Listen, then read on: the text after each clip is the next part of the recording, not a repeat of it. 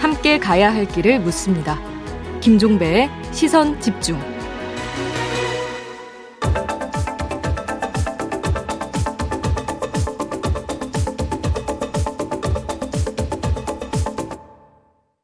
네, 비컨 뉴스 진행하겠습니다. 헬마우스 임경빈 작가 모셨습니다. 어서 오세요. 안녕하세요. 자, 오늘 어떤 이야기인가요? 아, 오늘은 오랜만에 저도 오디오부터 듣고 시작해 네. 보겠습니다. 전 국민을 대상으로 한 마스크 착용 의무화, 대량의 PCR 검사, 사회적 거리두기, 모임 금지, 격리와 감시, 각종 행정명령, 그리고 침묵과 복종의 강요는 세계에서 유례를 찾아볼 수 없을 정도로 강력하며 반문명적입니다. 아직 임상시험이 끝나지 않아 안전성이 확보되지 않은 실험적 백신의 대규모 접종과 소아청소년들의 장기적인 마스크 착용은 그 피해를 가늠할 수조차 없는 상황입니다. 무슨 오디오예요? 이게 이제 어제 인터넷 커뮤니티에서 화제가 된 내용인데 네. 뭐 미국이나 유럽 같은 데서 지금 문제가 되고 있는 마스크 착용 거부 집회라든지 어, 백신 음모론자들한테나 들을 수 있을 것 같은 얘기인데 이게 문제는 의료인 연합이라는 단체 이름으로 지난 일요일에 발표된 선언문이라는 점입니다. 의료인 연합이 뭐 하는 곳이에요? 에, 이게 그래서 이제 의료인 연합이라는 게 실제로 의료인들이 조직한 단체냐 해가지고 그거에 대해서 이제 좀 논란이 있었는데, 예. 어, 그래서 제가 홈페이지를 한번 가봤습니다. 예. 어, 이 타이틀이, 공식 타이틀은 이렇습니다. 코로나 백신 안전성 확보를 위한 의료인 연합이라고 돼 있고요. 예. 어, 여기에 실제로 의료인들이 결합되어 있는 단체는 맞더라고요. 음. 이 홍보물을 보니까 의사 39명, 치과 의사 22명, 한의사 23명, 간호사 56명, 이렇게 이제 구상이 돼 있다고 홍보를 하고 있는데 네. 근데 문제는 이 단체에서 주로 하는 얘기가 어, 코로나 19의 위험성이 과장됐다거나 마스크가 바이러스를 차단하는 증거가 부족하다거나 뭐 PCR 검사가 위 양성이 많기 때문에 격리 조치 같은 게 좀 부당하다 이런 식의 내용들인데 예. 어, 의사들 이름을 걸고 의료인 단체를 내세우고 있기 때문에 이제 언론에 굉장히 좀 쉽게 보도가 되는 편이고요. 네. 어, 의료인들도 이런 식의 주장을 한다는 어떤 권위 있는 근거로 활용이 되기도 합니다. 어, 실제로 그 각종 매체에서 이제 의료인들이 주장했다는 식으로 이제 뭐 이렇게 보시는 것처럼 어, 인용이 많이 되고 어, SBS 같은 경우는 이제 지난 2월에 에, 이 단체의 주장을 근거로 해가지고 일부 의료진들이 백신 맞느니 사표 쓰겠다라는 이야기를 했다는 보도를 했다가 이제 크게 한번 논란이 된 적이 근데 있습니다. 근데 이들의 주장이 근거가 있는 거예요? 어, 간단하게 좀 몇 가지만 짚어보겠습니다. 네. 지난 1월에 서울대학교에서 있었던 관련 토론회 이 화면을 준비를 해봤는데 이 사진을 보시더라도 이렇게 각각 토론자들이 다른 모습입니다. 음. 어, 아래에 두 분은 마스크를 쓰고 있고요. 네. 위에 토론자 두 분은 마스크를 안 쓰고 있습니다. 실내인데 음. 어, 이게 이제 위에 마스크 안 쓴 분들이 의료인 연합에서 활동하고 있는 의사들인데 네. 어, 참고로 말씀드리면 그 당시에 수도권 거리두기는 예, 현행 전에 개편되기 전에 2.5단계. 음. 그래서 실내 마스크 미착용은 과태료 10만 원 부과 대상이었습니다. 네네. 어, 이 자리에서 한의사인 김상수 원장 같은 경우는 외국 논문을 인용을 하면서 어, 마스크가 호흡기 질환에 도움이 되는 거는 바이러스를 걸러내서가 아니고 예, 호흡기 안에 체온을 높여서 낮은 온도에 강한 병원체들의 증식을 억제하기 때문이다. 이렇게 주장을 했습니다. 음. 어, 바이러스의 이제 직접적인 효과가 마스크는 없다. 대신에 어, 마스크를 오래 쓰다 보면 오히려 이제 코 점막을 손상시킬 수 있는 이런 어떤 부작용들이 있다. 그러니까 아이들한테는 좀 조심해야 된다. 이런 식의 강조를 하기도 했습니다. 근데 맞는 말이에요, 이게? 어, 틀린 말입니다. 네. 아, 마스크의 작동 원리를 조금 애매하게 비틀어 가지고 사용을 하고 있는데 음. 실제로 마스크는 이제 바이러스 자체는 굉장히 입자가 미세하기 때문에 바이러스 자체를 차단하는 게 아니고 바이러스가 들어 있는 그 비말을 막는 원리로 되어 있습니다. 네, 그렇죠. 그러니까 이제 혼자서는 바이러스가 이동할 수가 없으니까 음. 뭐 기침할 때 나오는 침이나 뭐 콧물 같은 비말을 막는 건데 뭐 예를 든 그 문제의 외국 논문도 그래서 제가 찾아봤습니다. 오. 네, 이게 이제 어 지난 2월에 미국 국립보건원 산하 연구소에서 발표한 논문이더라고요. 네. 근데 이 논문의 의도는 오히려 어, 김 원장이 토론회에서 주장한 내용하고 정반대의 내용을 담고 있습니다. 음. 아, 마스크에는 어, 기본적인 비말 차단 기능 외에 습도를 높여서 바이러스의 코석 확산을 막는 어, 낮추는 효과가 있다. 그러니까 코로나에 감염된 이후에도 마스크를 쓰는 게 좋다. 알겠습니다. 이런 주장을 담고 있었습니다. 알겠습니다. 의료인 연합이라는 타이틀이 중요한 게 아니라 네. 그들이 어떤 이야기를 하느냐가 중요한데 좀 걸러서 들어라 이런 그렇습니다. 이야기인 네. 거죠. 알겠습니다. 오늘 이렇게 정리하죠. 헬마우스 임경빈 작가와 함께했습니다. 고맙습니다. 감사합니다.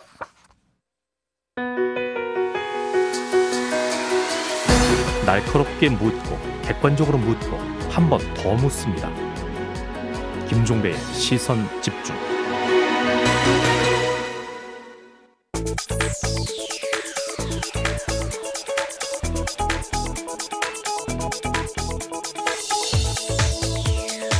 네, 국민의힘 김재원 최고위원과 함께하는 정치 견제학 시간입니다. 어서 오세요. 안녕하세요. 네, 국민의힘, 국민의당 당명도 비슷한데 참 어렵네요. 결국은 끝난 겁니까? 이제 그러니까 통합은 끝났다고 봐야 되는 겁니까? 일단 지금 우리 당이 이제 곧 저 후보 그 대선 후보 등록을 하거든요. 음. 그러면 이제 그 전에 합당을 해야 안철수 대표도 우리 당의 대선 후보로서 등록하고 경선에 참여할 수 있는데 네. 그 시한은 아마 어, 지킬 수 없어서 음. 어, 결국은 이제 우리 당 후보가 선출되고 난 다음에 그때 단일화? 가서 단일화 협상을 다시 해야 되지 않을까 생각합니다. 음, 결국은 지금은 지금은 어렵다고 봅니다. 위원님도 안철수 대표가 이제 독자 출마한 다음에 나중에 단일화를 모색할 거다 이렇게 보시는 거죠? 어, 우리 당이 사실은 이제 합당에 상당히 적극적으로 나섰어야 되는데 음. 어, 그 부분에 대해서도 상당한 패착이 있었다고 생각하고 있습니다. 그러면 지금 그 이 결렬의 책임이 국민의 힘에 더 있다 이렇게 말씀하시는 겁니까? 꼭 그런 것은 아니고요. 처음에 음. 그 어, 서울시장 어, 선거 당시에는 뭐 당연히 합당하는 것으로 음. 이저 안철수 대표가 어, 발표를 했고 또 실제로 저희들도 그 이후에 합당에 어, 충분히 그 이룰 줄 알았었는데 음. 이제 시간이 지나면서 자꾸 이런저런 조건들이 붙었고 특히 실무 협상 단계에서는 우리 당의 실무 협상 책임자가 나가서 음. 어, 사실상 합당을 하기가 좀 어려울 정도로 그런 여러 가지 조건이 있다. 그렇게 네. 됐었거든요. 근데 음. 이제 그런 부분은 사실 실무진끼리 합당 협상을 할 때는 좀 음. 세게 조건을 내놓고 마지막 음. 일괄 타결하는 절차를 두고 하기 위해서 어, 내놓은 그런 경우도 있거든요. 네. 그래서 이제 어 우리 당에서는 이준석 대표가 직접 협상을 하겠다고 하길래 그러면서 음. 워낙 자신 있게 이야기를 했었거든요. 그래서 사실 그냥 그 맡겨놓고 있었는데 협상이 아니라 계속 이제 공격만 하다가 음. 어그 최근에 이제 한 일주일 정도 공격을 하고는 어, 저 소강 상태로 가면 저쪽에서 곧바로 이제 협상이 들어올 것이다. 음. 그렇게 저희들한테 또 최고위에서 계속 그, 어, 이야, 이야기를 했거든요. 이준석 대표가. 음. 그렇게 해서 저희들은 정말 그걸 믿고 있었는데 공격하고 딱 그 끊고 일주일이 지나니까 협상 결렬 선언을 해버렸어요. 그러니까 우리가 생각했던 것과는 전혀 반대로 가버렸죠. 그 이준석 대표의 판단이 좀 잘못이 있었던 것 같아요. 근데 판단의 잘못입니까? 의지의 부족입니까? 이준석 대표에게? 음, 저희들은 뭐, 그, 그 합당할 의지는 있지 않았을까 하고 믿고는 있습니다. 믿고는 있습니까? 예. 그래요? 알겠습니다. 아무튼 뭐 이제 이렇게 됐으니까 네. 이제 그 지나온 과정을 복귀하는 건 그 정도로 하고 이제 앞으로인데요. 네. 그 이 합당 결렬이 국민의힘이나 국민의힘의 예비 후보들에게 어떤 영향을 미칠 거라고 전망을 하세요? 그 이제 우리 당과 민주당 계열 그러니까 어 이른바 보수 진영과 진보 진영이 일합을 제대로 겨뤘던 때가 박근혜 저 후보와 문재인 후보가 그 2012년? 대선을 붙었던 2012년인데요. 그때 사실 보수 진영이 최대한 동원하고 음. 어 힘을 기울이고 뭐 표받친 대구 경북에서는 80% 이상 투표해서 80% 이상 득표를 했던 그 시기에도 3% 겨우 이겼거든요. 그런데 지금 음, 안철수 대표가 갖고 있는 그 지분은 그보다는 훨씬 높단 말입니다. 네. 그러니까 안철수 대표와는 결국 같이 가야 되고 네. 그러면 이제 점점 이제 저 가치를 높게 또 우리가 또 안철수 대표를 대우를 해야 되는데 뭐 괜히 자꾸 그 속값 쳐주겠다느니 그런 식으로 비하하면서 네. 어, 협상에 나선 것은 상당한 패착이었다고 생각하고 있습니다. 그럼 앞으로 안철수 대표를 어떻게 대우해 줄 수 있는 거예요? 음, 그는 이제 그 우리 당의 후보가 대선 후보가 네. 그 정해지면 그 대선 후보가 나서야 된다고 생각하고 있습니다. 그런데 그러니까. 이거저거 다 떠나서 단일화가 그렇게 쉽게 됩니까? 특히 대선 후보인데 쉽게 되지 않지만 네.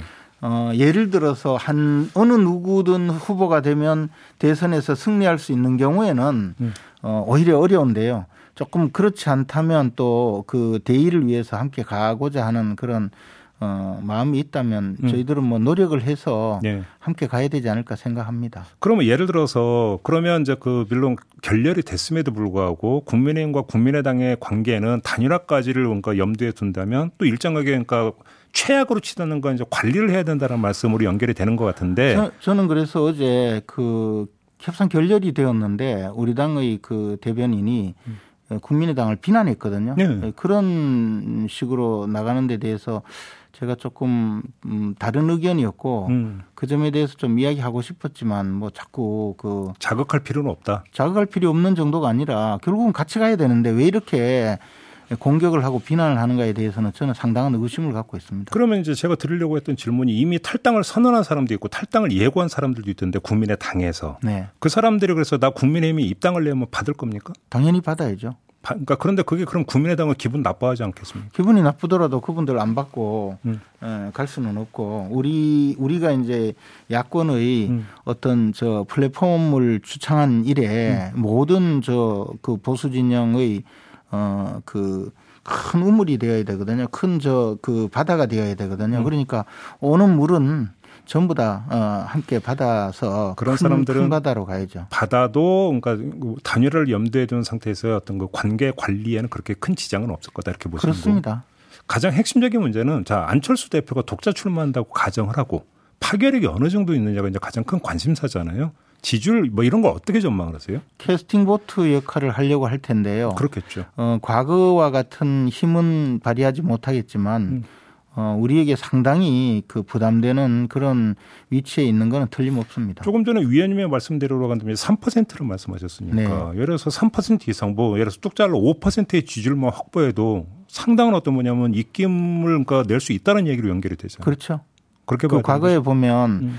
그 김종필 자민련 총재가 음. 그 김대중 그 평화민주당 네. 어, 총재와 어, 뭐 완전히 출발부터 마지막까지 다르, 다르셨지만 음. 결국은 같이 가서 정권을 그 창출했거든요. 네. 그때 어, 이른바 김종필 저 자민련이 갖고 있던 어떤 세력에 비해서 훨씬 많은 어마어마한 정치적인 그, 어, 저, 어, 그 지분을 음. 예, 인정을 해주고 같이 갔거든요. 네. 그렇게 하지 않으면 같이 갈 수가 없죠. 근데 아, 그 말씀하니까 그럼 하나만 더 여쭤볼게요. 단일화 한다면 네. 그 국민의힘 이제 누가 후보가 될지는 모르지만 국민의힘 후보가 이제 그 지지율에서 앞서서 국민의 후보로 만약에 단일화한다고 가정을 해보죠. 너무 앞서가는 측면이 좀 있습니다만. 네, 네. 그러면 그럼 그 단일화를 양보하거나 그러니까 그 헌신해야 되는 안철수 대표에게는 어떤 지분을 줄 수 있는 겁니까? 거기서? 지금까지 저희들에게 요구하는 것보다 더 많은 요구를 할 수도 있겠죠. 그러니까 네. 몸값을 더 올라갈 거 아닙니까? 그래서 이번에 그 합당 그 과정에 협상이라든가 그 과정에서 안철수 대표를 자극하고 공격한 것은 상당한 패착이라는 거죠. 오히려 합당이 더 싸게 먹히는 카드였다. 굳이 그러니까 표현하자면 그런 겁니까? 뭐 그렇게 생각할 수 있죠. 알겠습니다. 좀 다음 주제로 넘어가죠. 네. 그냥 그냥 단도직입으로 이준석, 윤석열 두 분의 관계를 지금 어떻게 진단을 하세요? 어, 뭐 일단 긴장 관계이고요. 기본적으로 우리가 그 당 지도부, 당 대표와 당 지도부는 우리 대통령 선거를 앞두고 있기 때문에 대선 후보를 잘 그, 어, 그 관리하고 받들어서 음. 이제 공정하게 경선을 거치고 어, 모든 대선 후보들이 경선을 거치면서 당 지도부에 여러 가지 불만이 생길 수 있거든요. 나는 왜 이렇게 대우를 제대로 안 해주느냐라는 음. 불만이 있을 수 있지만 그러나 이것이 공정하기 때문에 어쩔 수 없다는 음. 그 정도에서 최소한의 합의가 이루어져서 어, 공정하게 대선 경선을 관리해서 후보를 선출해서 그 후보를 최대한 그 우리가 어, 돋보이게 만들어서 대선에 승리하는 것 이게 유일한 목표여야 되거든요. 네. 근데 그런 점에서 첫째 제가 보기에 이제 이준석 대표는 어, 경선의 공정성에 상당한 저 공정성을 좀 흔드는 그런 음. 어, 저 은행이 좀 있었고 또 그러면 그렇게 좀 더군다나 제 1위 지지율 제 1위 후보와 어, 굉장한 저그 그저 문제를 일으키는 것을 지켜본 우리 당 지지자들, 저를 음. 포함한 우리 당 지지자들은 과연 이게 그 정권 교체의 의지가 있는가라는 데 대해서 의구심이 생길 정도로 어. 좀 문제가 있었다고 생각을 하죠. 제가 이 질문을 드린 이유가 있는데요. 자, 두 개의 보도가 있습니다. 채널 A에서 어떤 보도를 했냐면 이준석 대표가 한 일간지 기자에게 토론회 두 번이면 윤석열 낙마시킬 수 있다고 말했다라는 보도가 나왔고요. 채널 A에서 중앙일보는 원희룡 전 제주지사가 그 최근에 이준석 대표와 대화한 내용이라면서 윤석열 전 총장은 금방 정리된다고 했다더라. 이런 보도가 나왔습니다. 이렇게 놓고 본다면 이두 일단 지금 이 두 보도를 놓고 보면 이준석 대표는 윤석열은 안 된다 이런 판단을 하고 있다라는 건데 어떻게 해석을 해야 되는 겁니까? 제가 안 그래도 어저 뭐 채널 A 보도는 어 그냥 정체불명의 소문이다. 음. 그렇게 뭐 확인이 안 되고 또 어 이준석 대표가 그런 저 이야기를 들었다고 지목된 기자가 자기에게 전화를 해서 뭐 음. 그런 적 없다고 확인했다고 하니까 뭐 음. 그러려니 할 수 있는데 네. 원희룡 지사가 음. 어 이준석 대표와 대화를 했는데 윤 전 총장 윤석열 총장 금방 정리된다고 했다라는 신문 보도와 관련해서는 음. 제가 사실은 저 방송국에 오기 전에 원희룡 지사와 통화를 해봤습니다. 어, 오늘 여기 오시기 예, 전에. 예. 그 음. 언론 저도 신문 보도를 음, 봤었거든요. 음, 음. 그래서 확인을 했더니 이건 뭐 틀림없는 사실이다. 확인을 해주셨습니까 원희룡 네, 원희룡 지사가 어. 어, 틀림없는 사실이고 뭐 심하게 이야기하자면 어 이준석 대표는 자동 그 녹음되는 전화기를 사용하니까 뭐 녹음 파일이 있을 것 아니냐라고 음, 이야기할 정도로 그 정도로 예, 확인을 해주더라고요. 근데 사실은 이렇게 되면 네. 이제 이준석 대표가 윤석열 총장은 곧 정리된다. 금방 정리된다. 그리고 또 다른 저 기자가 이야기했다는 토론회 두 번이면 음, 음. 뭐, 어, 끝, 끝장낸다. 그것이 결국은 계속 이리저리 이야기한 것이라는 어, 추, 추론, 추정을 가능하게 하거든요. 예. 어, 그래서 당대표가 계속적으로 이렇게 특정 후보 더군다나 지지율 1위 후보를 어, 공개적으로 공격을 하다 못해 더 나가서 뭐 토론회 두 번이면 정리된다든가 또는 다른 경쟁 후보인 원희룡 지사에게 금방 정리될 거다. 음. 뭐 그렇게 이야기하는 것은 이것은 사실은 좀 믿기 어려운 이야기죠. 그리고 사실 저는 옆에서 계속 제가 이제 어 경준이의 그 어떤 월권 행위 더 나가서 어 그 대통령 후보들의 경선 과정을 공정성을 침해하는 여러 가지 어, 은동에 대해서 음. 문제 제기를 할 수밖에 없었던 것이 이런 것이 결국에는 음. 그 공정한 경선을 거치지 않게 되면 당내 후보들이 반발할 뿐만 아니라 더 나가서 후보를 선출해도 음. 그 우리 당의 지지자들이 완벽하게 일치 단결해서 그 선출된 후보를 지지하지 못할 가능성도 있거든요. 심리적 그 경선 불복이 생긴다는 거죠. 그러면 이거저거 떠나서 이준석 대표의 저런 태도가 왜 나오는지 그게 다른 후보, 예를 들어서 유승민 후보 이런 사람이 대선 후보가 된다고 생각하기 때문이라고 지금 판단을 하십니까? 저는 솔직히 계속 왜 이러는지 모르겠다라고 이야기해 오던 사람이고요. 네. 도대체 이유를 모르겠다. 왜 이러냐라고 음. 어, 해왔었는데요. 네. 어, 조금 뭐 분석하는 분들은 많이 있지만 음. 어, 저는 그냥 그냥 그 저 뭐 일종의 경쟁 의식인지 아니면 그냥 윤석, 시, 윤석열 후보한테 경쟁 의식을 낀다고요? 아니 그래서 뭐 이유를 잘 저는 뭐 짐작할 수가 없는데요. 네. 지금 대표께서 해야 될 일은 정권 교체를 위해서 헌신해야 되고 음. 그것이 유일한 어떤 어 자신의 사명이자 소명이어야 되는데 음.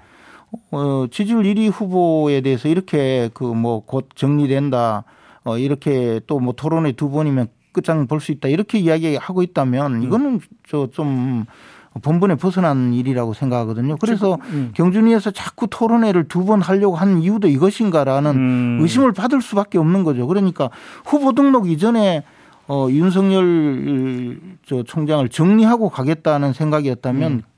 그런 문제가 좀 있지 않나요? 저는 설마 그랬을까 하고 지금도 생각하고 있는데요. 그러나 이런 이야기가 이제 언론을 통해서 계속 나오고 있고 그런 점을 이준석 대표가 초래했다면 음. 이 문제에 대해서는 반드시 짚고 넘어가야 된다고 근데 생각합니다. 지금 그 위원님께서 본인이 직접 원희룡 전 지사한테 확인을 한 사항이라고 했잖아요. 네. 그러면 그 위원님은 지금 팩트라고 간주를 하시는 거잖아요. 그러면 어, 저 적어도 원희룡 지사가 들었다는 내용은 저는 저 사실로 확인을 했고요. 원희룡 지사는 뭐 이런 면에서 거짓말하고 그럴 뿐은 아닙니다. 그럼 좀 이따가 오늘 최고위원 회의 열리죠. 어, 문제 제기를 해야죠. 그러면 그 자리에서 이 문제를 지금 보니까 정면으로 제기를 하실 계획입니까? 물어봐야 되겠죠. 대해서 어떻게 처리를 할 것인지. 만약에 그 발언이 사실로 확인이 된다면 그 다음에 그럼 후속은 뭐가 있어야 된다고 생각하십니까? 아, 그러나 이제 앞으로 경선 관리를 지금까지의 이런 상황은 오해받을 소지가 다분하니까 네. 이제 모든 것을 원점에서 음.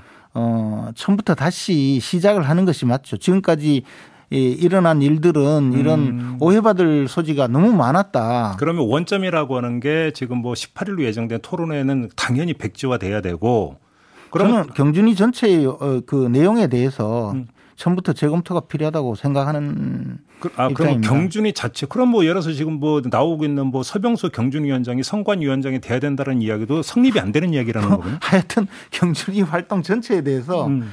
뭐 어, 그 모든 것은 이제 그, 예. 이, 뭐 충분히 역할을 하셨으니까 예. 이제 어, 빨리 선거관리위원회를 구성하고 선거관리위원회에서 예. 경선을 어떻게 저, 저 시작할 것인지를 전부 결정하게 해서 음. 진행하게 하는 것이 맞다는 것이죠. 경준이의 활동에 대해서는 너무나 많은 어, 그 오해를 불러일으켰고 음. 또 의구심을 어, 저 갖게 만들었고 더 나가서 이런 대표의 그 여러 가지 어, 저 말씀으로 인해서 지금 공정성에 의심을 갖게 만드는 일은 너무나 많았지 않습니까? 네. 그렇다면 어, 이런 상황에서 경준이 안을 그대로 끌고 가겠다고 생각하는 것은 얼마나 잘못이냐 알겠습니다. 이렇게 생각할 수 정리하면 이런 거 되겠네요. 하루라도 빨리 선관위 구성을 해서 선거 관리 업무를 선관위에서 도맡고 이준석 대표도 그러니까 공정한 위치에서 이제 그 총괄 관리만 하고 선관위가 다 나서도록 해야 된다 이런 말씀이신 그렇죠. 거죠? 그렇죠. 그 공정성에 의심을 받은 이상 음. 그 이상의 어, 역할을 하기는 조금 음. 저 후보들로부터 반발을 사지 않을까. 또 저는 그런 면에서 윤석열 총장 알겠습니다. 측의 반발도 어, 어쩔 수 없다고 생각합니다. 알겠습니다. 오늘 최고위원 회의가 분수령이 될 것 같네요. 자 이렇게. 정리되겠죠. 뭐. 아, 알겠습니다. 고맙습니다, 위원님. 고맙습니다. 국민의힘의 김재원 최고위원이었습니다. 네, 시선 집중 2부 마무리하고 8시 3부로 이어가겠습니다. 국민의당 입장 잠깐 들어보고요. 이어서 아프가니스탄 사태 좀 자세히 짚어보도록 하겠습니다. 잠시만요.